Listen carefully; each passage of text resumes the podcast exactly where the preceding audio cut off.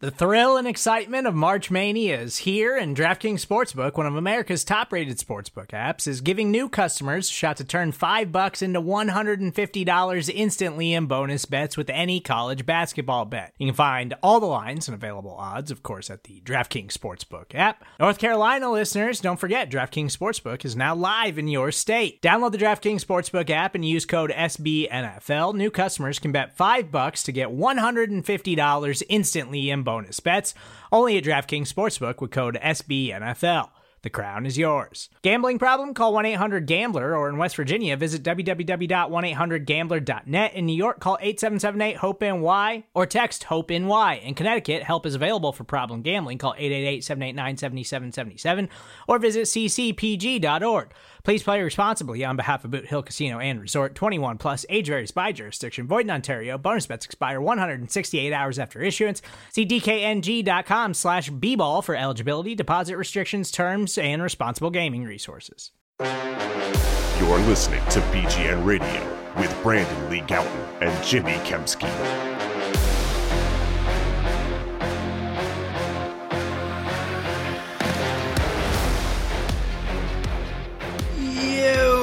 What's going on, everybody? This is BGN Radio, episode number 191. Who cares? With me, as always, is Brandon Lee Gowton of BleedingGreenNation.com. I'm Jimmy Kempski from PhillyVoice.com. We're going to get into the strengths, but more so the weaknesses of each of the Eagles' three division rivals in the NFC East. Of course, we are referring to the Dallas Cowboys. We'll save them for last. The New York Giants, we'll handle them first. And the Washington football team, which we'll get to in the middle segment. Brandon, what's going on, buddy? So this this is almost like an extension, Jimmy, of our last episode in some respects, where we looked at the reasons to be optimistic about this Eagle season. Now we have some more optimism here in the uh, Schadenfreude. How do you say I it? don't, Sch- I don't know. I've whatever. never really known how to pronounce. I can, I can spell it, but I I don't Mhm. know really how to how to pronounce. Sh- I, I thought it was like Freud at the end.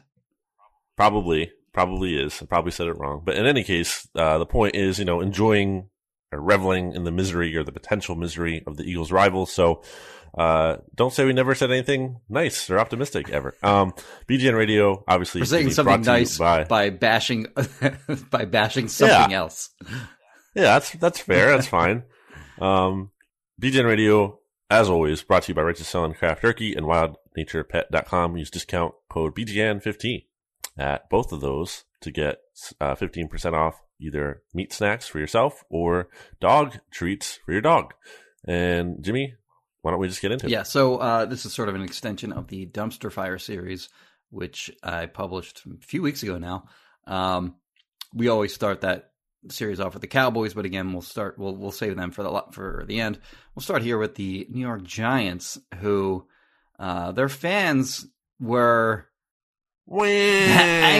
angriest, the angriest by far of the three teams fans. Actually, Cowboys fans really took theirs very well this year, which was uh, out of the ordinary. Washington fans always seem to be able to take it in stride. I think they understand, you know, what you know, how much of a um, disgrace their franchise is, so they kind of take that in stride. But uh, we'll start with the Giants. Um, first of all, we'll just note some of their positives, which, of course, in my opinion, is their skill position players with Saquon Barkley, and now they signed Kenny Golladay to a ridiculous contract. They already had uh, Darius Slayton. They have um, uh, uh, who am I missing? here? Sterling Shepard. Shepard. Uh, they signed John Ross to uh, to you know a flyer contract. They drafted um, uh, Darius Kadarius Toney. in the first round after they missed on uh, DeVonta Smith. So they have good skill position players. Defense was better last year than it had been previously. I still think there's some holes there, which we'll get into. Uh, but as far as like when you're looking at the positives of, of this team, that would be it. Like just their their skill position players. So let's just sort of go point by point, and we'll use sort of the dumpster, fire pieces as a template. And the first thing right off the bat was I pointed out that they are crybaby losers, and of course we're referring uh, the crybaby part. The crybaby part refers to um, you know them crying about the Eagles not helping them get into the playoffs last year. Uh, in a mean in what was a meaningless Week 17 game for the Eagles, that they basically tanked, uh, allowing Washington to to win the division, and in turn only have the 19th overall pick as they're getting stomped out in the uh, first round of the playoffs. But the the bigger point that I made here was they have the worst record in the NFL since 2017, or tied for the worst record in the NFL with the Jets. So the two New Jersey mm. teams are both 18 and 46 since 2017. That is a winning percentage of 281. Now their point differential uh, over that span is minus 372.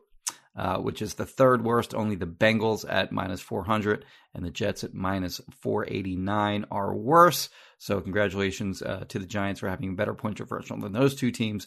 But uh, I mean, we're, we're, just looking at a franchise here that that likes to call themselves classy and they like to have this high opinion of themselves. But really, they've been one of the worst teams in the NFL over the last four years. I mean, granted, they have the two Super Bowls that are semi recent, but uh, they they have sort of turned into a franchise that is, you know, I think we just kind of expect to lose at this point.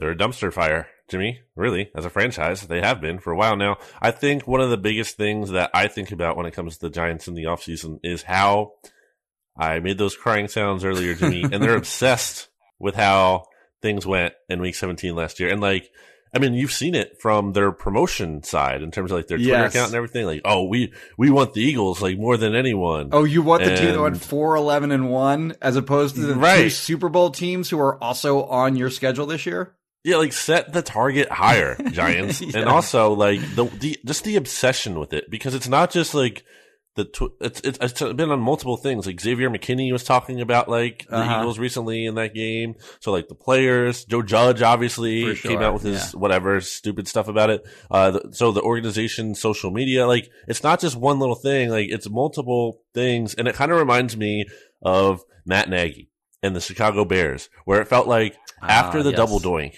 they made that entire offseason about like Their making kicker, kicks. Yeah. Like literally in training camp, Nagy was having like kickers line up exactly where they missed Cody Parkey missed that field they goal. They brought in like seven like, or eight guys too, out. didn't they?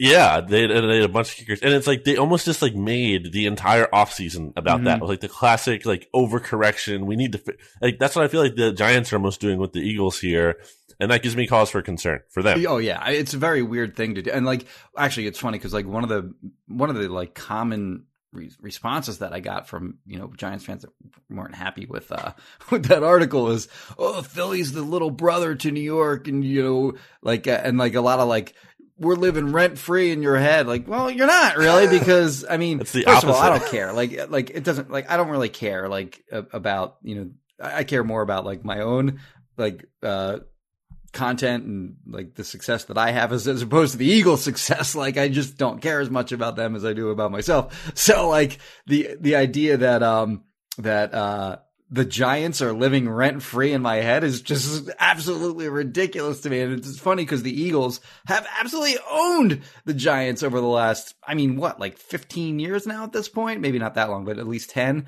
I mean, I don't know what, I don't remember exactly what the records are at this point. Obviously, they split last year. Giants outplayed them in both of those games. But the idea that the Giants are, and I'm putting up my air quotes, living rent free in my head is, is like pure comedy, in my opinion, when I was reading those responses. So RJ Ochoa and I did a thing for the NFC's mixtape, which you can listen to here on the Bleeding Green Nation podcast feed middle of the week, um, about like the worst losses, like for the Eagles to every NFC rival, and then he did the Cowboys to every NFC okay. rival. And and picking the Giants game was like both not easy and also really easy because not easy in the sense that Jimmy in the past ten seasons the Eagles are 15 and 5 against the Giants. So there's only five yeah. losses to pick from if you're talking about the worst oh, one. so they're picking and, their, their worst losses to each of the other three teams. Got yes, it. Which correct. one did you have for the Giants? I went, ended up going for the Eagles, like the Eagles worst to the Giants. I went with 2011, where it was like week three. Because like, oh, what, what other one are you going to pick? against Nnamdi? Yeah, yeah, yeah Victor yeah. Cruz, that was, that was Nnamdi, and also, in like in hindsight too, it looks even worse because like the Giants were like or the Eagles were, were one win away from making the playoffs right. still that year, miraculously. And the Giants won the Super Bowl that year with the, like the flukiest playoff, the Super Bowl run of all time. So that really hurt in hindsight. Um, but the point being there, like the Eagles have owned the Giants for a long time now. And even some of those like five losses, you have like Andy Reid's last game in there where the team was clearly just checked out. You have like a Matt Barkley, like Matt Barkley, Barkley played most of the as a rookie, mm-hmm. most like in one of those yeah. games in 2013. Like so, these weren't even like Carson Wentz's rookie season was in there, like where he threw ten interceptions in like the first two drives, like just oh, they had a chance really to win. Uh, like he, he threw a bad throw did, on yeah. a fade, a yeah. slot fade to Jordan Matthews. To yeah. yeah. So yeah, just the Eagles like there's no before this year really like and even maybe still this year jimmy whenever we look at like the eagles schedule and you see the giants on the schedule it's like that's two wins or at least one. Like it's, it's probably two at least one. Like there's no fear of the giants. So the rent-free thing is really rich. What do you think they do with the giants this year by the way? I think I, i'm gonna go with a split this year. I think i had them splitting for as much as we make fun of the Giants, obviously the Eagles have right. their issues as well. So the next two uh, points were very you know obvious and easy. One is that Daniel Jones has not been good in his first two years. Excuse me, in the NFL. Um, leads the leads the NFL in turnovers with 39 mm. of them, and he's and he missed six starts. So he's down like he only he's only started 26 games um, out of 32, and he leads the NFL in 39 turnovers. So it's not great. And then um, I mean he had a he had a ton as a rookie, but last year I think he actually played worse uh, than he did in his rookie season because uh, he like the the you know his playmaking ability wasn't wasn't quite there, whereas he actually made a bunch of plays uh, as a rookie. So, uh, what are your thoughts on Daniel Jones going forward? I always say like I've seen some flashes with Daniel Jones, like like something is there. I can see mm-hmm. something there. I don't like feel great about it, but like I want to contrast that with I always say like Dwayne Haskins. Like I've never seen anything that Dwayne Haskins do that makes me believe, oh, that That's guy. Fair. Like maybe there's something there. Like I just I, and same thing with Trubisky. Like I just don't see it at all with this guy. Like not even a little bit. With Daniel Jones, I can see like a little bit of him. Uh, like, you know, making some big plays down the field. Again, I think I brought the stat to you before, Jimmy, around like the Kenny Golladay signing. Like Daniel Jones had like, like the best, I forget, it was like the highest PFF grade or whatever, like on throws 20 yards down the field. Like he can kind of sling it. Um, now and he's, maybe and he's that'll fast manifest as we more. saw against the against the Eagles, and he, he can, can run. He, he, is mobile. He is mobile, um, which is like a big upgrade after you yes. know having Eli back there for years. Like that's a nice like dynamic they have their offense now. But but yeah, I mean the turnover thing is just like not going away in my mind. Like we saw it with Carson Wentz, the fumbles are just if you fumble at that high of a rate. I kind of just feel like that's who you are, and it's never going to get better. It's a weird thing because it is, in theory, predictable or not uh, uh, correctable like you just mm. hold onto the ball with two hands. But for some reason, these guys that fumble, you're right. I mean, it, they just for whatever reason they they seem to continue to do so. Uh, all right, so the next obvious thing for me was that their offensive line is garbage. it's just mm. it has been for a long time, and it is still just. First of all, they they got rid of their best uh, starting offensive lineman Kevin Zeitler, who was their right guard, and uh, now they have a, a lineup that's going to look probably like this, and it's left guard Andrew Thomas, left guard, excuse me, left tackle Andrew Thomas, left guard Shane Lemieux, who I think Giants fans, Giants reporters uh, all agree he was terrible last year. Center Nick Gates, uh, right guard Will Hernandez. He's moving over from left guard to right guard to take Zeitler's spot, it appears. And right tackle Matt Peart, I think is how you pronounce it, out of UConn. So you look at Andrew Thomas. We'll start with him. Um, Giants had their pick of the litter of offensive tackles in uh, the 2020 draft. They had their choice between him, uh, Tristan Wirfs, uh, Mekhi Becton, who landed with the Jets, and uh, oh, who am I missing? Jedrick oh, Jedrick Wills. Wills, who uh, landed with the Browns. And by far, they took like I mean, those three guys look like they're Pro Bowl players already, uh, and uh, just from their rookie seasons. And Andrew Thomas, not as much. So they missed, like they took the worst possible of those players and um, uh, he's going to be their starting left tackle more than likely. In obviously, you know, it's only one season. He can wind up being a good player eventually, but it looks early on like they picked the wrong guy there. And then the other uh, the other spot that I'll mention is Peart at uh, right tackle. I liked him as a prospect coming out, but he played almost like not at all. Uh, he played a little bit as a rookie, but uh, you know they're going with a lot of youth along their offensive line with Lemieux, um, Hernandez has been sort of a, a, disappointment in his first few years in the NFL. Like they drafted him, I think 35th overall. It's definitely a, an early second round pick, and uh, he looked like he might be decent as a rookie, but he has not really improved. So they got a lot of a lot of young guys and a lot of like you know how we talk about ifs in terms of like the Eagles' offensive line, but their ifs are more like if this guy can stay healthy and that guy can stay healthy. Their ifs are more like if this guy can suddenly become good after being after not like really showing anything, then uh then you know their offensive line might be okay. Pro Football Focus, by the way, ranked them as the worst uh, offensive line uh, heading into the 2021 season.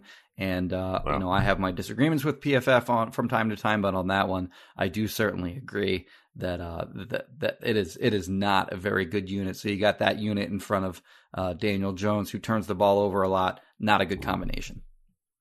It feels funny too because like this is the same problem the Giants had back in like like let's say 2016 or like 2017 like these this run of giants teams that had like odell beckham right. and right. like sterling shepard and some like decent weapons there but just couldn't protect eli. That was why we were never afraid of the giants going into any season. It's like okay sure they have some nice weapons and they'll probably you know burn the eagles from time to time but like the eagles are ultimately going to be able to beat them because they will beat them in the mm-hmm. trenches and that's what they've been able to do in the past. Um so definitely kind of agree with that. by the way you look sorry uh, to cut you off but you look at the strengths of like the uh the eagles and uh, Washington, for example, like the Eagles, the, mm-hmm. the, strength of the Eagles team is their defensive line, in my opinion. And then obviously the strength of the entire division, like the best unit for like any team in the division is probably Washington's defensive line. So like they're going to be tested against those two teams, and then whoever Dallas, you know, we'll get to them in a minute, but their defensive line's trash. But you know they're dealing with four games right off the bat in Philly and Washington where they're going to be overmatched uh, in the trenches on that side of the ball, and then whoever I don't off the top of my head I don't know what their schedule looks like, but uh, they're going to face other you know good pass rushing defenses for sure throughout the rest of the year.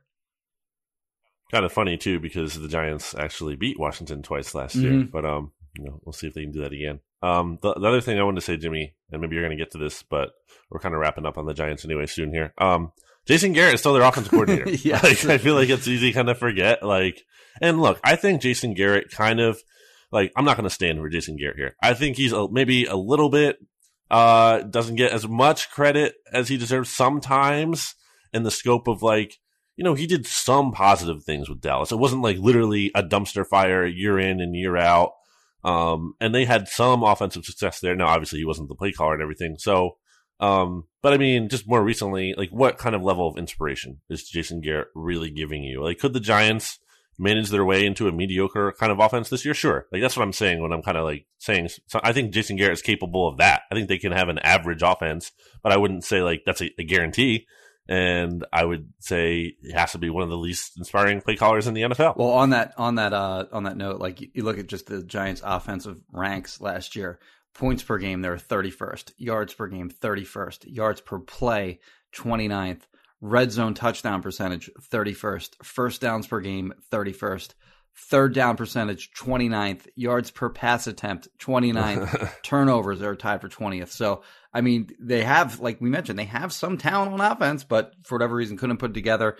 There's also some stat that I saw, which I don't, I didn't include in my dumpster fire thing because I didn't see it in time, but um, he, they the percentage of plays where they had like guys going in motion, which has become such a huge trend in the NFL to sort of diagnose whether the you know the defense is in man zone or or whatever, gives the quarterback a good look at what you know the defense is trying to do to them.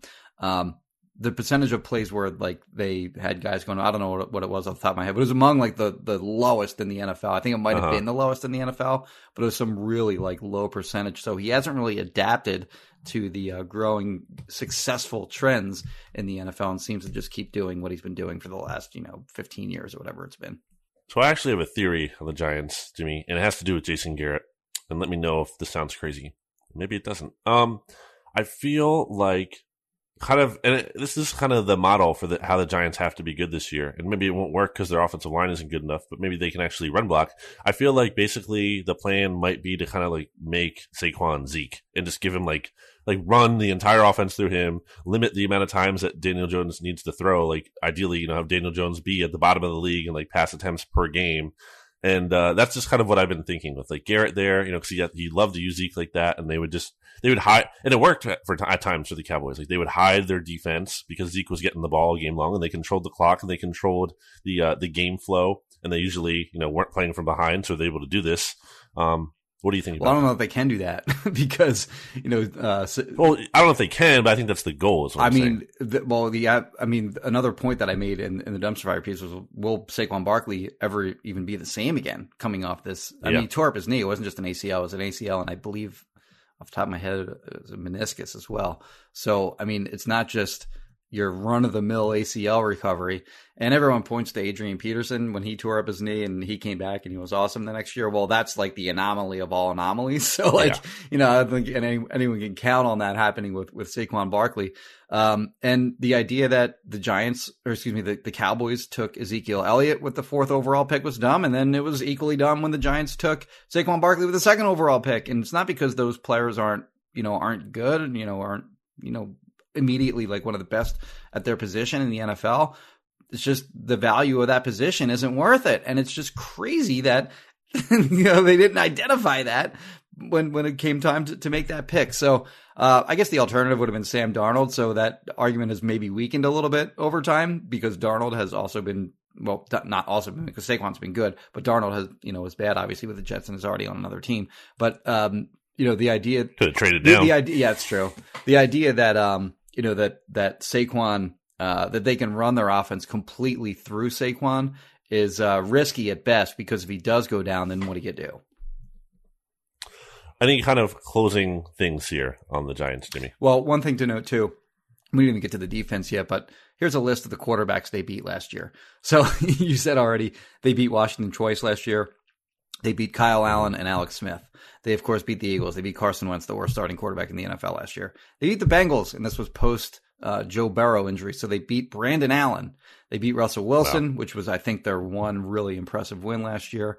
And then In Seattle, in yeah, great Seattle, win. and then they beat uh, Andy Dalton uh, with the Cowboys. So, uh, you know, five out of six of those losses or uh, of their wins last year were to quarterbacks that are going to be backups this year, or out of the league, or one that was traded because and and w- the team that traded him was willing to take on a thirty three million dollar dead money cap hit. So, uh, not great when you look at their prospects going forward if they don't get to face these low level quarterbacks in twenty twenty one like they did in twenty twenty. All right, Jimmy. Well, we're going to transition now to the Washington football team. But before we do, let me tell you about Righteous Felon Craft Jerky. Righteous Felon Craft Jerky, Jimmy, not a dumpster fire. Far from it. The exact, literally the exact opposite of what? What is the exact opposite of a dumpster fire? Like what's what's what is the? I would say Is it it's like a, a- bathtub full of soft serve vanilla and chocolate ice cream with rainbow sprinkles. Okay, yeah. So Righteous Felon Craft Jerky isn't ice cream, but it is the equivalent of whatever Jimmy just said there.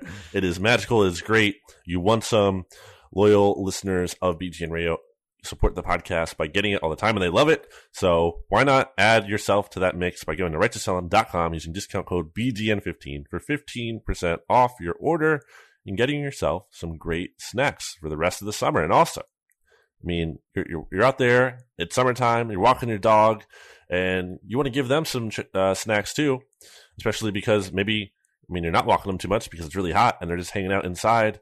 And, uh, you know, you want to spoil them a little bit. So, as you should, as a dog owner, you should do that. Make your dog's life the best it can be by going to wildnaturepet.com using discount code BGN15 for 15% off and getting your dog, your best friend, man's best friend, some great dog treats. Jimmy. Back after this.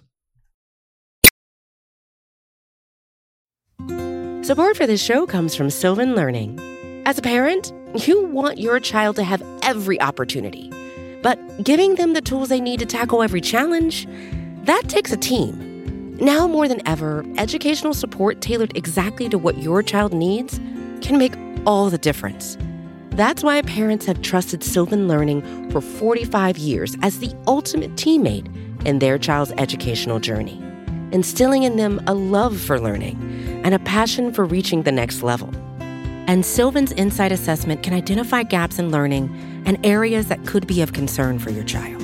It's a 360 degree view into your child's learning that you can't find anywhere else and helps ensure that your child didn't miss something in school that might put them at a disadvantage in the future.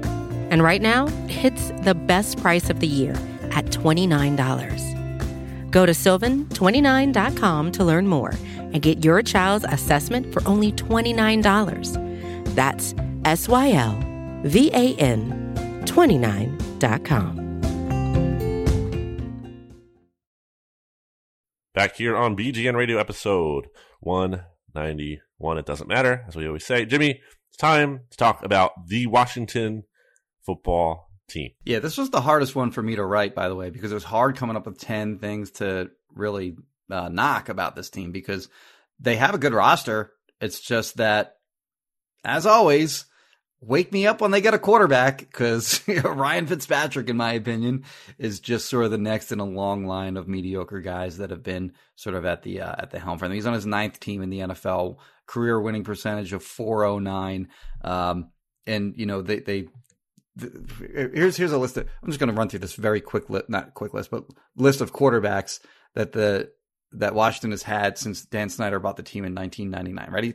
So we got Brad Johnson, Jeff George, Tony Banks, Shane Matthews, Patrick Ramsey, Danny Wuerffel, Tim Hasselbeck, Mark Brunell, Jason Campbell, Todd Collins, Donovan McNabb, Rex Grossman, John Beck, Robert Griffin III, Colt McCoy, Kirk, quote, quote unquote, Kurt Cousins, Alex Smith, Mark Sanchez, Josh Johnson, Case Keenum, Dwayne Haskins, Kyle Allen, Taylor Heinicke, and coming soon, Fitzpatrick. So like he got sort of this mediocre quarterback always in place in Washington, and they're just not going anywhere until they find a, a long term solution at that spot. I agree with you in the long term sense that, and we've talked about this kind of before about like how Washington arguably, you know, were, were big losers in the draft because they did not find a franchise quarterback. And like that's kind of yeah. a problem. But I will say that I don't know if I want to say he's being underrated, but when uh, RJ and I did our most overrated players for each NFC okay. team in the on the NFC mixtape, he picked Ryan Fitzpatrick as Washington's most overrated okay. player in offense. And I don't agree with that because I don't think anyone is rating Ryan Fitzpatrick as like some amazing quarterback. I agree with that. I think, but I think he is kind of like so it's it's hard to say he's good because he's inconsistent, but like he does have high highs, and there are some metrics that point to him like kind of being a good player, especially at the stage in his career, which is you know kind of a weird arc. But like he was sixth in EPA per passing play last year, Jimmy and he was also sixth in QBR. Like there are some metrics out there, and then even you know, like if you want to take different ones, like he wasn't like bad. I think people that's what I'll that's what I, I will argue against. For people who say like he's just straight up bad, he's not just bad. It's not it's not that simple. He has bad games for sure, and there's going to be turnovers. But like I think putting him on this team is such a good fit because when he does have those kind of games where he's turning over the ball, it's not going to matter as much because the defense is going to be able to kind of bail him out from time to time. And when he does get on a roll, which we've seen him do, that's going to be dangerous. That's a dangerous combination because then let's say he's slinging it, he's building up a lead, and then that defense has a lead to play with, then that defense is going to be even better in my mind. So I think this pairing is not like making Washington a Super Bowl contender, but I think, and I've said this before, like I think they, to me, they're the NFC's favorites still. Yeah, I wouldn't disagree with that. Like, so he is a high uh, variance quarterback kind of in the same way that like Nick Foles was. So like their best hope is that they get into the playoffs and they he just happens to be on a on a hot streak throughout the entirety of the playoffs and they win the Super Bowl. But uh, I think you know obviously that's super unrealistic. Um, I will say that he is. You know, I mean, he's better than anyone they had last year, of course. So he's, he's which is significant. yeah, right. He's, he's definitely an upgrade from from everything that they had. And you know, like on the one hand, he's mediocre, and the team will probably be mediocre as long until they find that long term solution. But on the other hand, mediocrity can win the division, as we saw last year, of course. So, um, you know, you look at just wh- what this franchise is and what they've been over the last, you know, like 25 years or whatever and they're just been a disaster. And maybe a few years of mediocrity and winning the division as a mediocre team is not bad for what they were and have been for, for so long. And you can maybe start building a culture that maybe expects to not be the doormat of the NFC. So like mediocre isn't necessarily the worst thing for what this franchise has been. Like I think I'd be more harshly critical of the way that they haven't you know, gone out and found a quarterback if it were another franchise. But for them, I think maybe he kind of works in the short term. So I'm with you there. Like I, I think like it's not a, it's not a signing that I really killed when they made it, but at the same time, again, just wake me up until they find someone real.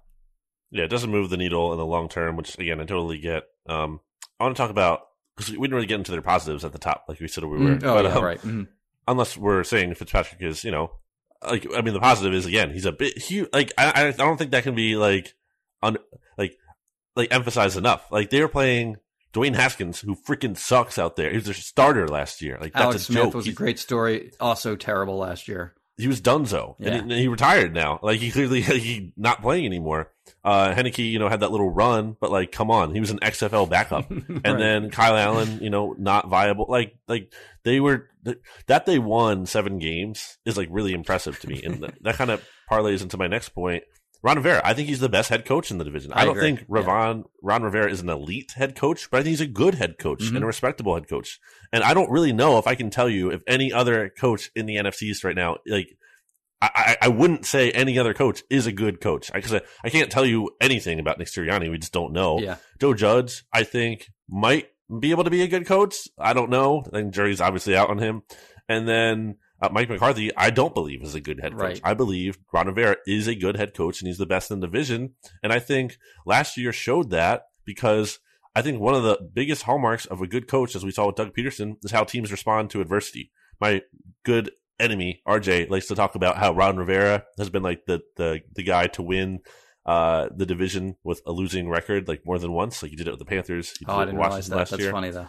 He, he tries to hold that against him, but to me, that kind of like, and I get that, but that kind of signals to me too. There's like a response, like he has managed his way through adversity throughout all of that. Like he, in a, in a year where everyone is bad in the division, he has managed to be not the worst. Like he has been able to hold the team together and prevent them from being a total joke. So uh, I think that's a big factor they have working in their favor. Yeah, and um, uh, like the, uh, when we get when we talk about the actual positives of the roster too, like the defensive line, as we already we already mentioned, is it's awesome, and then you know like their secondary is is pretty underrated, it, it good too. Like um, like their safeties, for example, like Lan- Landon Collins is coming back. Like I don't think he should even start really. Like Mhm. they have a guy named Cameron Curl who had a really good He's rookie good. season last year. Uh, who's their other safety? His, his name is escaping me right now. Uh, You're not talking about Jeremy Reaves, former no, Eagles player. no, no, no, he's no. in there though. He's in the. He's like he's in there. their, he uh, got depth some chart. playing time last year. Yeah. Who am I missing? But they have. Um, uh, sorry, I'm just looking that up here. I'm cheating. Oh, it's Troy App. Nah, Troy Apke. That's not who I could have been thinking. Uh, whatever, it doesn't matter. Uh, but their their cornerbacks are good. They, they signed William Jackson in free agency. I thought that was a good signing. They have Kendall Yep. Fuller, who I think is a really good cornerback as it is. Um, they they of course drafted Jamin Davis uh, as a linebacker in the first round, so I think he's an upgrade over what they had there. And then you know offensively, their skill position players are really good. Terry McLaurin is a legit number one receiver in the NFL. They signed Curtis Samuel, whatever. Um, Hmm. They they drafted Dyami Brown in the third round. I liked him as a prospect coming out, so we'll see. The the, the next day, oh, and uh, sorry, running back too. Like I like Antonio Gibson as sort of a guy who Yeah. can do a lot of like those Memphis backs. They're you know they're good pass catchers like Tony Pollard. Uh, Antonio Gibson, and of course, the Eagles just drafted uh, Kenneth Gainwell. We'll see what he'll be in 2021. But Gibson uh, had a really good rookie season, so uh, they have talent on both sides of the ball. It's just a matter of can Ryan Fitzpatrick get you know take them to the next level, and also their their tackles are the Mm. next big concern for me. So they had Trent Williams obviously for a long time at left tackle. They played with him, played without him last year. Of course, he went to the San Francisco 49ers. Uh, but now they signed Charles Leno Jr. to play left tackle, and they also uh, got rid of right tackle Morgan Moses, and it appears that their second round pick, uh, Sam Cosmi out of Texas, will be their starting right tackle. So huge question marks on the edges for me um, in that offense behind again a quarterback that uh, you know over the over his career has turned the ball over quite a bit. I think Leno has been solid. I think that he kind of isn't going to be amazing, but I think he's like respectable. Um, we'll see about Cosmi. Uh, Saahdiq Charles also in the mix here, right? Or in theory should be. Yeah, he was a he was a, swing he a weird. So he he had some character concern concerns coming out of college, um, LSU, I believe, Yep. and he went third round, I think. Uh, he went a little earlier than some people were expecting because of those character concerns. But on talent alone, like he was, Mhm. he was probably going to be like a like an earlier day two pick or even like a late one possibly uh, if he didn't have those concerns. So I don't know what's going on with him, but uh, my understanding is he didn't play much as a rookie. So, uh, but yeah, it, it's looking like uh, Leno and Leno or Leno, or however you say it, Jay And- Leno's son. and Charles. Cosmi are probably going to be the starters there. So, um, it's just uh, it's just not an ideal tackle pairing. And it's weird that they let Moses go. They must know something that you know, everyone else doesn't because uh, he signed pretty quickly with not quickly, but I did he already sign with the Jets? Yep. Is that done? Yep. Okay, so uh, he landed with the Jets. But uh, when you have like a team that you think is going to contend, and you let your starting right tackle go, is it's definitely like a like uh, thinking emoji kind of move. Raises some eyebrows. Right. Um, what else do you look at here at their roster or coaching staff or what as a weakness? Well, those are the two main ones in terms of like their uh like the obvious things to point out. But another thing that like would be concerning for me is that uh their offensive coordinator just not a lot there. Like we talked, we talked about Jason Garrett um in the in the first segment with the Giants, but Scott Turner uh was their offensive coordinator last year and we know their quarterbacks weren't good and but they did have like a number of things to work with offensively, like McLaurin and Gibson and uh, Logan Thomas was like a really good emerging tight end uh, for them last year. Offensive line was decent enough. They were last in the league offensively, DVOA. Mm. So you know you look at like some of the other teams around the league with just horrible offensive personnel. You start with the Eagles, and then you look at like the Jets, you know the Bengals after Burrow was gone, etc. Like there are a lot of bad offenses out there, and Washington finished 32nd in DVOA. So, you know, I think a lot of that has to sort of fall on on Turner and um and you know just the lack of creativity and and you know getting more out of the offense. Sure. Um, uh, I think the uh, what's his name? Totally just blanked on it. The uh, the receiver they signed this year Uh, from the Curtis Panthers- uh, Curtis Samuel. Yeah. Yeah. I thought that was kind of an overrated addition. Yes. I picked him as my most overrated player. Like, it's funny. Like, oh, he's reunited with Ron Rivera. Well, he, he didn't. he was better without him. yeah, he's better without him. And like, also you look at like his averages. I forget in rushing and receiving, and like they gave this guy this money. It's like it's, they're very low numbers if you look at his receiving yards per game and his rushing yards per game over his career. So I thought that was kind of overrated. But obviously McLaurin is a really, I think underrated. Again, I'm, I'm really my brain is really in over underrated, overrated, underrated because I've written about that in podcasts about Yeah. that recently, and it's the off season. What else are we going to talk about? But um, but yeah, I think McLaurin is actually underrated. I think he's really good I agree. um, hu- like huge weapon, um, and pretty much at every level too. Like he, he can beat you deep down the field. I think he can like, get. Obviously, we've seen him catch balls short on the Eagles and take it to the house. Like he's just a really legitimate weapon. Um, yeah, I think it's. I think with Fitzpatrick, it's going to be. It's not obviously. It's not going to be as bad as it was last year. It can't be. And then even even like how much better? Because that's that's always the question, right? That's I I always try to pose that like just even to kind of compare it to with the Eagles and put an Eagles lens on it with Jalen Hurts, like no one is saying Jalen Hurts can't get better. But the question is, how much can he realistically get better? Like, is it realistic to say he's going to go from being kind of where he was last year to suddenly a top 10 starter? That's like a big bridge to gap there. Um, with Washington, I think they can at least improve to a mediocre offense. I think they have enough pieces for that with everything there. And that could be a big deal because their offense isn't going to have to carry them. Probably, you know, like pairing a mediocre-ish offense with a really, really potentially elite, potentially best in the NFL, like that's the ceiling for their defense. Like that's a good formula for them. Now, I feel like we're doing a bad job here because we're not really like, crapping on Washington as much I as we should I have be. two. but, I uh, have two. I have two more good ones. I think. Okay, let's hear it. All right. So, well, I, point number one is sort of an A and B. Uh, so, point one A is that they'll have a first place schedule for the first time in a while. So, Yes, they got to fix. They're only favored in three games this year. is that right? Yeah. Huh. That's interesting. Mhm. So, you know, every team in the NFC East has essentially the same schedule, uh, with the exception of three games. So the three floating games, Washington will play the Packers, Seahawks, and Bills. So, you know, those are, th- I mean, Packers are obviously, you know, not the elite team that they'll, you know, they would be if Aaron Rodgers were definitely playing there. So we'll see how that plays out.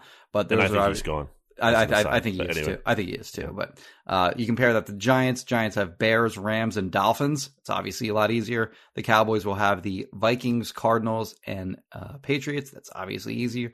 And then the Eagles have the Lions, 49ers, and Jets. So I mean that's a that's a decent enough deal. And then and then uh, point one B, and this is more like trivia than anything else, or maybe it isn't. But there hasn't been a repeat NFC East champion Mm. since 2004. Um, and maybe there's a reason for that. Like maybe it's just because none of these teams have been like dominant over that span. like it's not just I don't think it's I don't think it's just trivia. I think it's just the teams in this division haven't sustained success because they haven't been competent enough to do so. So they have to prove that they can do that. I totally think that's not just trivia. I mean, some of that, you know, there could be some luck or bad luck, whatever, in there. But I think as a whole, that speaks to these front offices not really being like that great in terms of clearly year to year success. Like no one is building a dynasty or, or, or really like knows what they're doing so much more than the other teams in the NFC East. Like, wouldn't you say that's fair to say? There isn't, there isn't a front office in this division that is like doing laps around other teams. For sure. Yeah. Yeah. It looked like the Eagles were that team for a little bit and then they quickly were not. Nope. So, um, the last point that I'll make here on on sort of that point is Dan Snyder's still the owner. like as long as he still owns the team, it's gonna sort be a, it's gonna be a pro- it's gonna be a problem. I mean, like, well, his family now owns 100 percent of the team, so there uh-huh. was uh. a thought that maybe like he could be ousted. Like that's what certainly the fan of the the hope of their fan base was, and it didn't happen. So he still remains the owner of that team, and as long as he's there. I mean, they just had this gigantic scandal that really should have been uh, probably you know a little more heavily covered than than it was. Like, and you know, essentially they just got a slap on the wrist with a ten million. Was it ten million? I think it was just a ten million dollar fine for Snyder, mm-hmm. which is nothing. So drop in the bucket, pretty much. So. Um, you know, they got off pretty easy on that. And, uh, but I mean, the fact remains not fact, but like, I mean, re- the, the point remains that I mean, this this franchise is going to be severely hindered as long as that family is is in control, and it appears they will be for the foreseeable future. Yeah. So what happened with Dan Snyder too, for those who don't know, was basically like so he bought out the team, like 100 percent what ownership, whatever. But then recently he gave co-ownership to his wife Tanya Snyder, who is like again like a co-owner with him now, and basically seems to be in charge of the team fully right now herself because Dan Snyder and not so many and not so explicitly was basically suspended basically is what it's like at least the reading of that punishment like kind of it was like he's going to be away from the team basically like he's not going to be you know in charge for an undetermined amount of time. So that's kind of weird. I don't know fully what to make of that like i think washington fans would hope that tanya snyder kind of like doesn't run the team like him fully and like maybe she's actually like smart and good but i don't really know how realistic that is and obviously I mean, he's married to her so like it seems like they're still probably going to be talking and there's going to be influence here. So I don't know really what to make of that. I mean, I agree to your point that like Dan Snyder, like you're never really going to be scared of Washington building some contender. Yeah. Uh, like that last, you know, like a dynasty or anything, as long as he's there. But I mean, the thing that my thing on that though too is that like I think he's actually trusted Ron Rivera though. Like to this point, like I haven't seen signs of him like you know meddling in there. And if he kind of steps back and he does legitimately trust Ron Rivera, which is a big if, but if he does, then that kind of mitigates the Dan Snyder factor. Okay, fair enough. All right, so that's everything on Washington. Unless you had any any any last things on Washington. No, that's about it. Okay, they still need to figure out a team name, I guess, or or we'll see. um, Jimmy, before we get into our favorite team, the Dallas Cowboys, at the very end, we have to hear about Kristen Roach of Roach Realtors.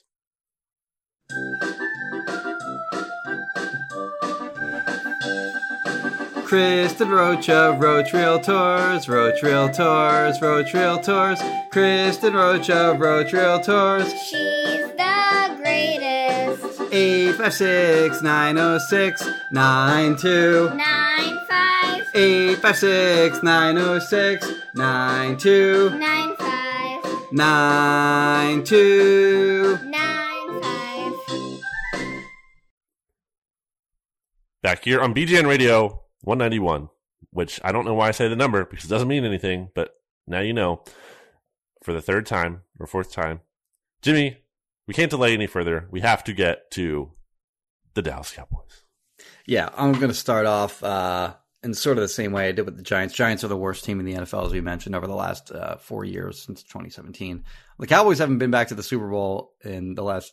It, it, we've now passed the the quarter century mark of the last time. We, are now over 25 years uh, since they've been in the Super Bowl, and it's actually been 25 years since they've even appeared in the NFC Championship game.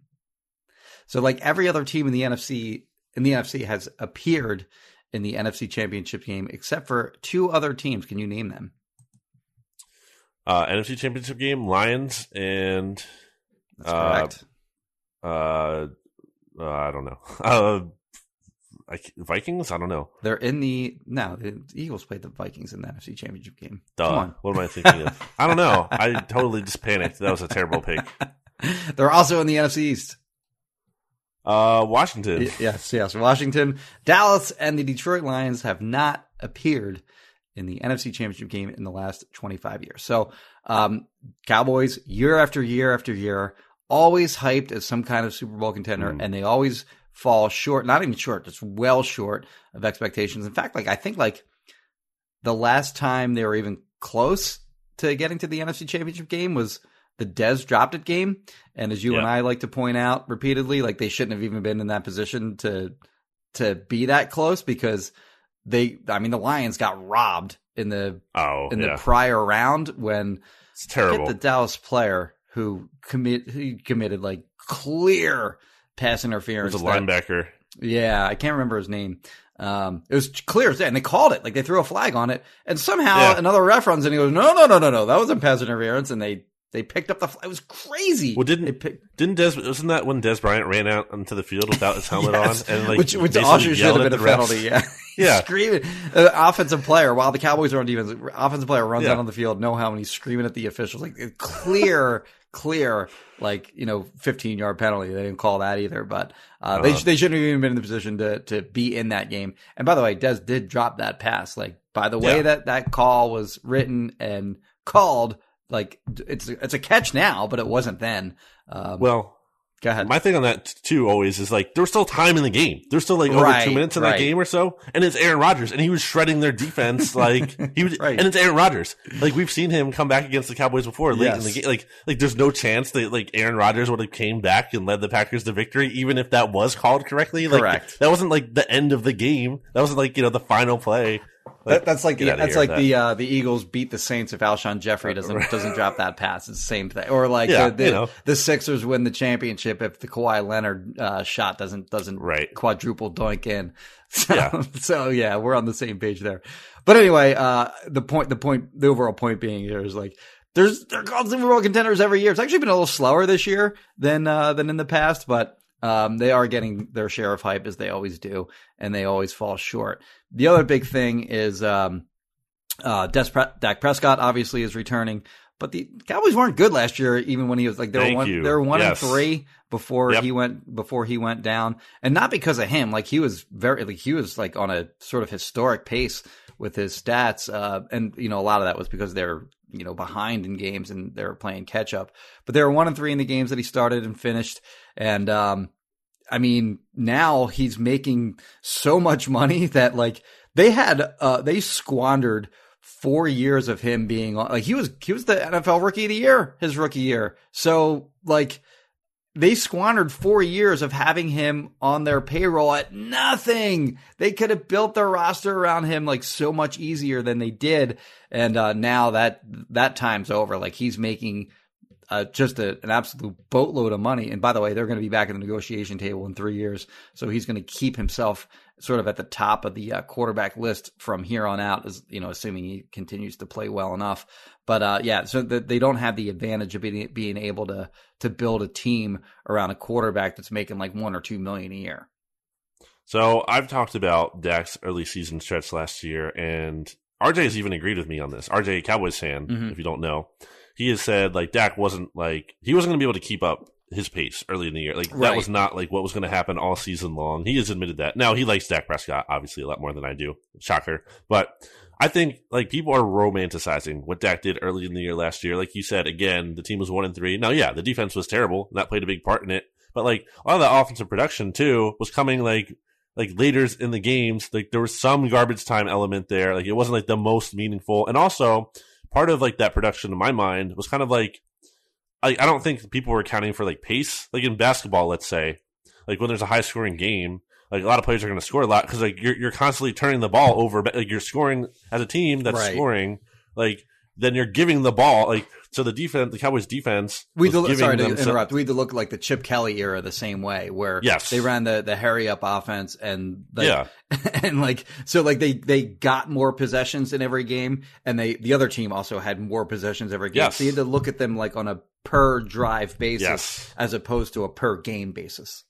Exactly. Thank you for saying that better than I could have. Yeah, you did look at efficiency and not just uh, volume. Yes. So, uh, so I think there's some of that to it. Like, look, uh, I, the Cowboys' offense is going to be good. Like, uh, no one is going to say otherwise. No one could really say otherwise, unless one of my biggest concerns with the Cowboys, Jimmy, and it's something I talked about why I think their draft was a failure, is that they didn't need to go all in and overcorrect and think fixing the defense is the way we get back to being the best version of ourselves. The Cowboys are the best version of themselves when their offensive line is right.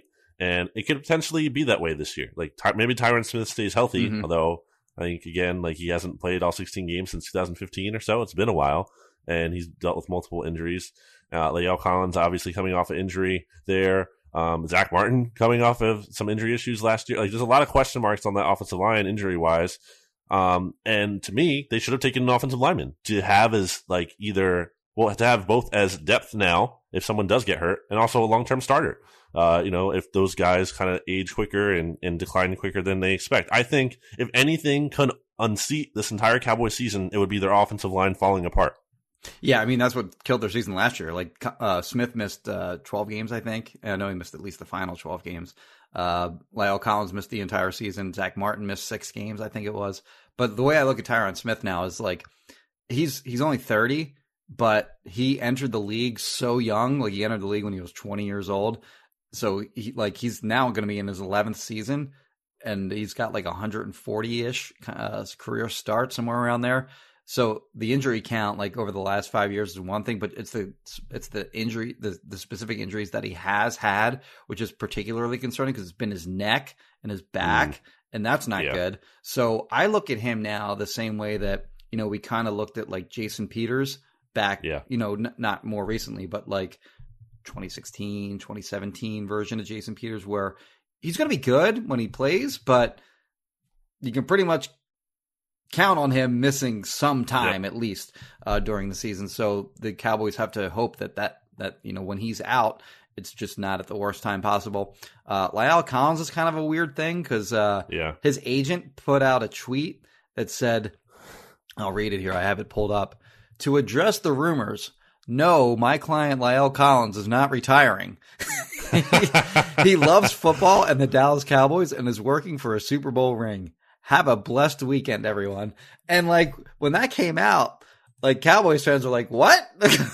what? What rumor is this that you're talking about?" Like they didn't even know what he was talking about. So I think Yeah. that's like there's something too. Like that's interesting that like that his agent felt the the need to to put that out there when nobody was even like thinking that there was any issue with La'el Collins. So that's another thing. And then, you know, you look at Zack Martin, who's arguably the best right guard in the NFL. I think, uh, you know, some people would argue Brandon Brooks, but whatever. Who cares? Like he's been an elite player for a long time, but he's getting up there in age. Uh, you know, he's, he's had some injury issues of his own. Um, so with him, like the decline is going to happen at some point. It's just a matter of does that happen? Does that begin to happen in 2021 or is it a little further away? And then Zeke. If we're talking about the Oh, Cowboys yeah, yeah, offense yeah, and decline. Yeah, I mean, I, I would this- have him a little higher on my list. but yeah, Yeah. go ahead. But keep go ahead. I mean, you, you brought up before. What is the stat? Like, how many carries does he have compared to everyone else? Yeah, so uh, he has more career touches. No, I'm sorry. There's only one running back currently on a, an NFL roster with more career touches than him, which is insane. Do you know who that is, by the way? Uh, is it Gurley? It's Or- not. Oh, did Gurley sign somewhere? Uh, I think he did. Or actually, no, maybe not. I think he was. He's gonna. T- uh, no, I don't think he has. Because you're right. Gurley does have more career touches, but uh, Okay. it's uh, He's not Mark, signed it's- right it's now. Mar- It's Mark Ingram. Oh, okay. who is True. who is Forgot who is basically see I mean he's old, but he stayed in the league for such a long time because his touches were limited every year. Like he. Mm. rarely ever had like more than 200 touches in, in a season. But Zeke has had a crazy number of touches, and he's clearly in decline. like like Yeah. career lows I'm just going to read off the, fo- the statistical categories where he had career lows last year. So rushing yards per game, yards per carry, yards per reception, yards per target, rushing touchdowns, total touchdowns, rushing first downs per game, rushes of 20 plus yards, and rushes of 40 plus yards. All career lows. He had a career high in one category though, and that was fumbles with six Yeah. of them. So like you just look at their games last year, and I think you and I would both agree. I think we've both said this maybe. Like Tony Pollard looked like a better running back than him last year. Yep. Their backup. So um, you know, I don't I don't I don't know if you know he was or not or whatever, like because I didn't see all of their games, but um, you know, certainly Zeke is not the player that he was, you know, his first, you know, couple years in the NFL. Yeah, I think the Cowboys are probably going to waste touches on Zeke when they probably should either be throwing the ball or giving the ball to Tony Pollard. Like I think they're that's absolutely going to like hinder their offense to some extent. Not to the extent it's going to be a bad offense, but like they're not going to maximize. I feel like the potential of their offense whenever they're like really making Zeke into a workhorse. Um, I wanted to touch on the fumble thing real quick. Zeke, because I looked at fumble rates recently. Because obviously, you know, you can look at the volume numbers. Zeke had the Mhm. most in the NFL, but I wanted to see like you know how much compared to his touches. He had one fumble for every 49 touches. That was worst among the NFL top running backs that I saw, except for Miles Sanders, who had one every 48 touches. Is that So, right? That's funny. Not very good, Mr. Miles Sanders. Yeah. Um, yeah. Oh, we never got to the Uh, we never got to the positive aspects of, of this team, by the way. Yeah. Which you know, in theory, is Yeah, the- dude. It's a, they're going to have a good offense. Well, yeah. yeah. I mean, the offensive line in theory could be, you know, I mean, they're they're going to be better because they're going to get all these guys back. But uh, obviously, offensively, those receivers are awesome. Like Amari Cooper, Yeah. the trio of Amari Cooper, CeeDee Lamb, and Michael Gallup is they're just really good. Blake Jarwin, by the way, I kind of like as a tight end. He missed Mm-hmm. almost the entire. I think the actually he did miss the entire season last year, so he'll be back Right. as well. Um, I mean, they're just they're just a powerhouse uh, in terms of their their skill players. Um, the the biggest deficiency on this team, obviously, is their, is their defense, and particularly their run defense was horrible last year. Uh, I, like I went through the the Giants offensive ranks. Um, I'm just going to go through some very quickly some Cowboys run defense ranks. So total rushing yards allowed last year, 31st. Rushing yards per carry, 30th. Rushing TDs allowed, 25th. Rushes of 20 plus yards, 30th. Rushing first downs allowed, 31st. And then percentage of rushes resulting in a first down, 25th. So like they just couldn't stop like the base expectation of a defense, which is, you know, stopping the run. And you can't stop the run, it opens up everything else offensively. So uh, they got to get that fixed. And I don't think they did. So they drafted like a ton, like their first, how many picks? Six, I think. I think their first six picks in the 2021 NFL draft were all defensive players. But you look at like their starting rotation on defense, and it is garbage. Like Demarcus Lawrence is a good player, and that's that's like that's it. Like that's that's all they have on their defensive line. Like Randy Gregory might, you know, it might contribute. Like might like actually be on the team for the entirety of the season for the first time ever. Like not get suspended. So maybe we'll see how that goes. But you know, for for me, he's probably just more of like a, a pass rush specialist anyway. So you know, you have you have Lawrence, and then beyond him, um, like their starting defensive tackles are like Trysten Hill and uh, the other oh Neville Gallimore, uh, who they drafted, in, you know, in the third round a year ago. So like, it's not a very compelling group on that defensive line. And then you look at their linebackers, like they're loaded up with a lot of names, but to be determined if they can kind of ever be back to where they were the one year that they were really good with Van Esch and Jaylon Smith sort of playing at their highest levels as, as pros. And then in the secondary, like they're kind of in a similar spot as the Eagles at that, you know, at that CB2 spot because they have uh, Trevon Diggs at at their you know at, as their top corner, and I think he's going to be in the NFL for a long time and be a good player. But beyond him, like it's either their second round pick, Kelvin Joseph, who basically just asked his coach, like, "Can I just take a week off like during the season last year?" That's a whole like thing that we can get into, but maybe probably will take too long. And then beyond him, it's like Anthony Brown, CJ Goodwin, guys like that, where like to, to compare that to the Eagles, like who's their CB2 going to be? Is it like Zech McPhearson? Is it Craig James? Is it Michael Jacquet? Michael Jacquet. They're kind of like in a similar situation there. So, I mean, they have problems up and down on their defense. And in my opinion, like until that gets legitimately fixed, again, they're not going anywhere. Let's say game is on the line. A game hanging in the balance, and a team is playing an offense against the Cowboys. Like, who are you counting on to make a play? Who, even if it's not a critical situation, who are you counting on on the Cowboys defense to like make a big play? I mean, I'm I'm shaking my. It'd be Lawrence. Like Demarcus Lawrence is like the the only like really like definitely good player on the. But even he's been like a major disappointment. Like he had that weird off season where he had a he had a shoulder injury and that required surgery, and he was just like, not getting surgery until you do my contract. and Yeah. then they caved. They did his contract, and then he got the shoulder surgery.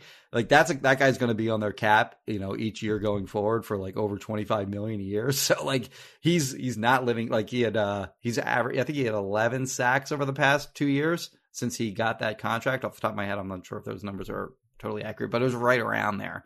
So like he's a guy that uh, has underperformed, but he like that's the answer. Like if if they're looking for someone to make a play in a key spot, it's this underachieving guy since he got this contract that would have to do it.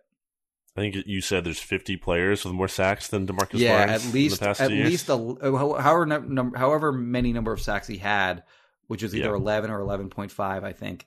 Uh, there are 50 players in the NFL that had at least that number, and then obviously there are a lot of guys that are like have like way more, like you know, up, Mm-hmm. Right. up to like 30 or so.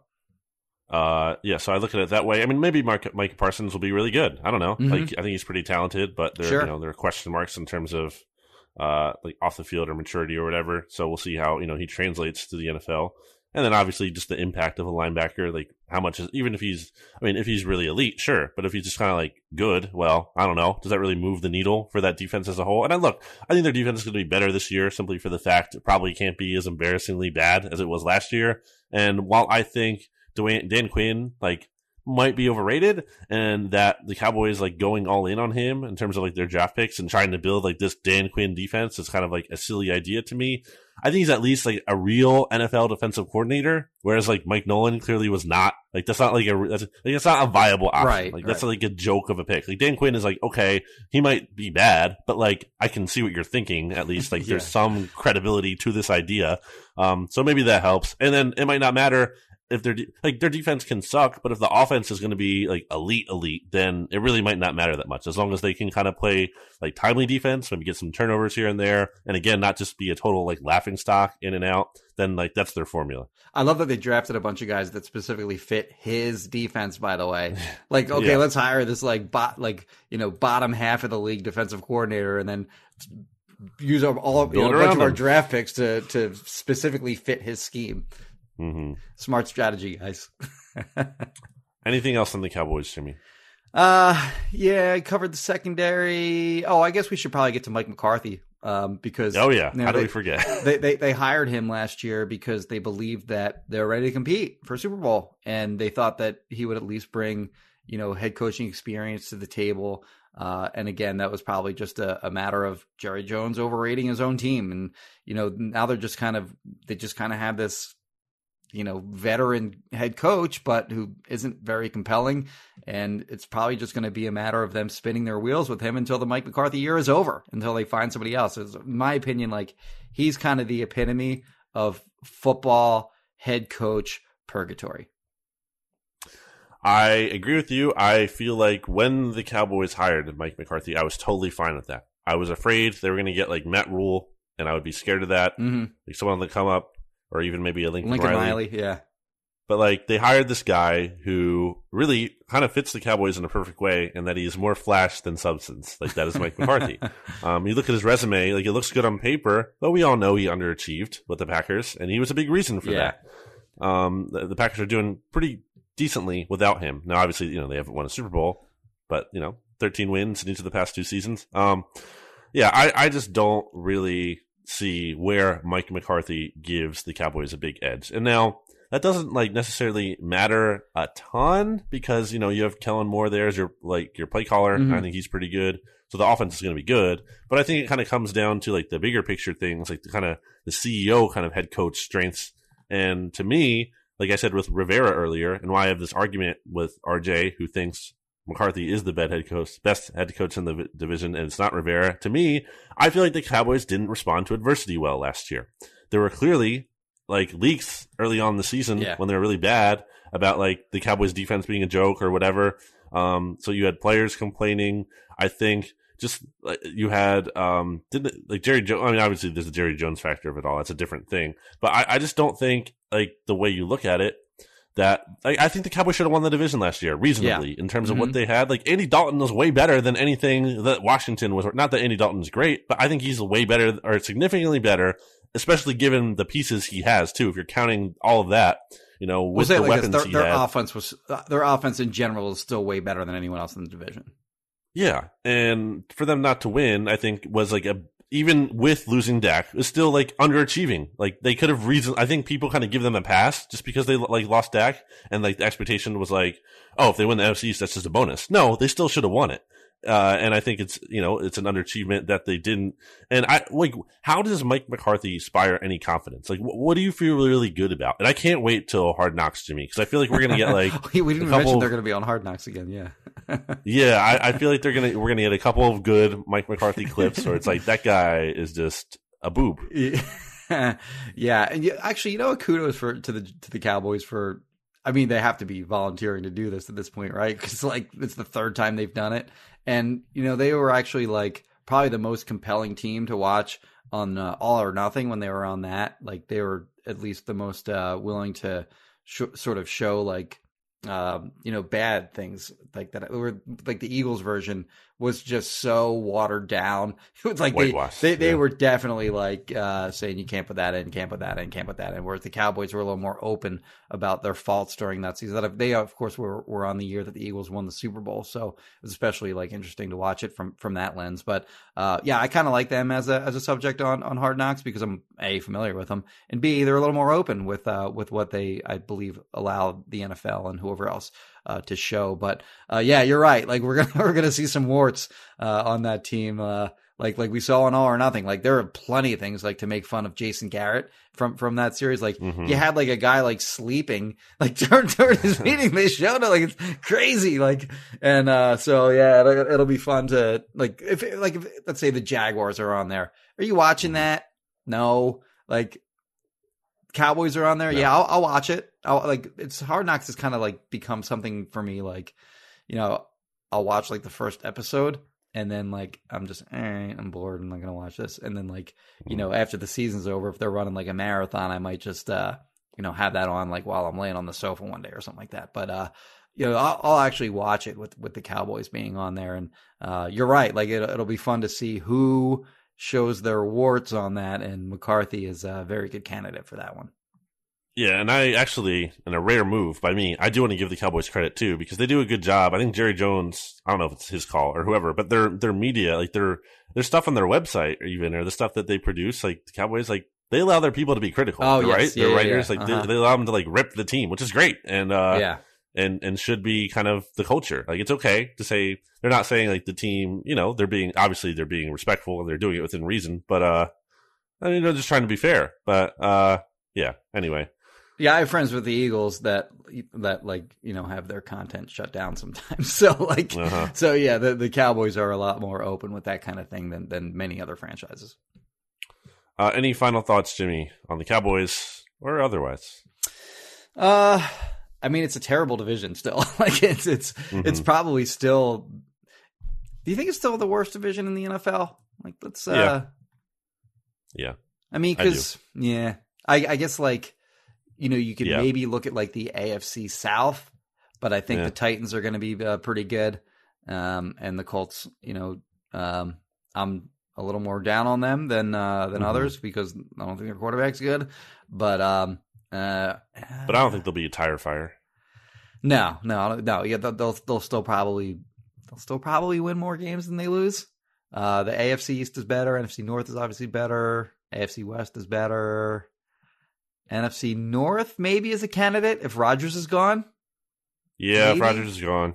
If Rodgers is gone. NFC South is definitely better, and the NFC West is obviously way better. So, yeah, it's either going to be the worst division in the, in the NFL, or if uh, you know the MVP of the league switches teams, then another division, you know, might be worse. But yeah, it's it's going to be bad, and uh, I think the Eagle. Where, where do you have the Eagles finishing in the division? I'm gonna say, uh, did I do this? Hmm. I did do the record prediction and everything, but I forget where I put them. I'm gonna say. What, what's your? In fact, let's take it a step further. Give, give me your order. Give me your order of finish. I'm gonna say from. Let's go bottom up. I'm gonna say Eagles at the bottom, Okay. Giants ahead of them, Cowboys, Washington football team wins the division for the second year in a row. From bottom up, I'm gonna go Giants, Hmm. Eagles, Washington, Dallas. Wow. Okay. Jimmy, the big Cowboys fan, as he always is known as. Um, How about them Cowboys? Yeah, so I don't know if that's necessarily a final thought, but uh, it's gonna be uh, it's gonna be fun to cover. It was kind of fun to covering just the sheer awfulness of the division Mhm. last year. It was kind of fun making those. I don't know if uh, it'll be as fun in year two. Like maybe those jokes will get stale or whatever. But um, I don't know. I'm getting. I'm I'm excited that uh, we we are now allowed to actually go places and do stuff. So I'm I'm uh, looking forward to getting onto an airplane without any fear and sort of exploring some new cities this off season or the, during the season rather. And uh, uh, it'll be good to get back to real football uh, with you know full capacity uh, stadiums and whatnot. And as you mentioned in the last podcast, like Mhm. like uh, I think that was actually during the final thought uh, portion again, but uh, yeah, it, it, like there's there's no going to be getting away from uh, you know booze and and you know vocal in game uh, negativity and feedback from the fan base. much to Jenny Green's chagrin. Um, uh, this has been BGN Radio. Before we leave, Jimmy, I, I guess we should set the stage moving forward.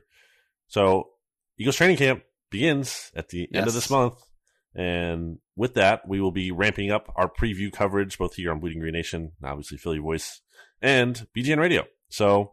Um, we will have some preview content coming to you here in the future. So obviously subscribe, rate, review, download, all that good stuff so you're not missing any of it. And then once training camp actually begins, uh, and Jimmy hasn't agreed to this, but I am saying he is right now is daily pods once again. Really? you know, we'll Daily- do did we do that pods. last year?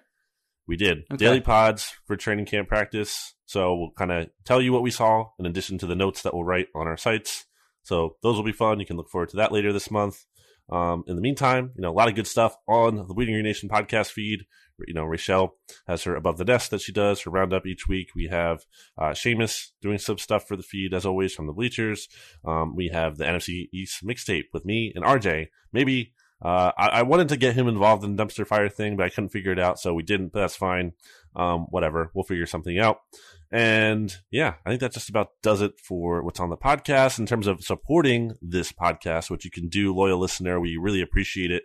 Not only because you're helping support us, but you're helping support yourselves, and we like to see you be happy. You go to righteousfelon.com, use discount code BGN15 for 15% off Righteous Felon Craft Jerky, the best beef jerky, the best meat snacks, and other non-meat snacks too on their website available that you can get. So go check that out. Just give it a look. It doesn't cost anything to go to the website and see what they have. And then if you like it, give it a try. You can also go to wildnaturepet.com and get 15% off dog snacks, dog treats, whatever you want to call them, by using the same discount code BGN15. So wildnaturepet.com for that one. And yeah, this has been BGN Radio. And sell your house already, you cowards, and call Kristen. Sell Roach your house. Come on. Go to Kristen Roach or Roach Realtors to sell your house or buy a house or rent or whatever. There multiple options for you. So go do all that. And follow me on Twitter at Brandon Gowton. Follow Jimmy Kempski on Twitter at Jimmy Kempski. We keep it simple. Follow BGN Radio on Twitter, BGN underscore radio. We will be back sometime next week.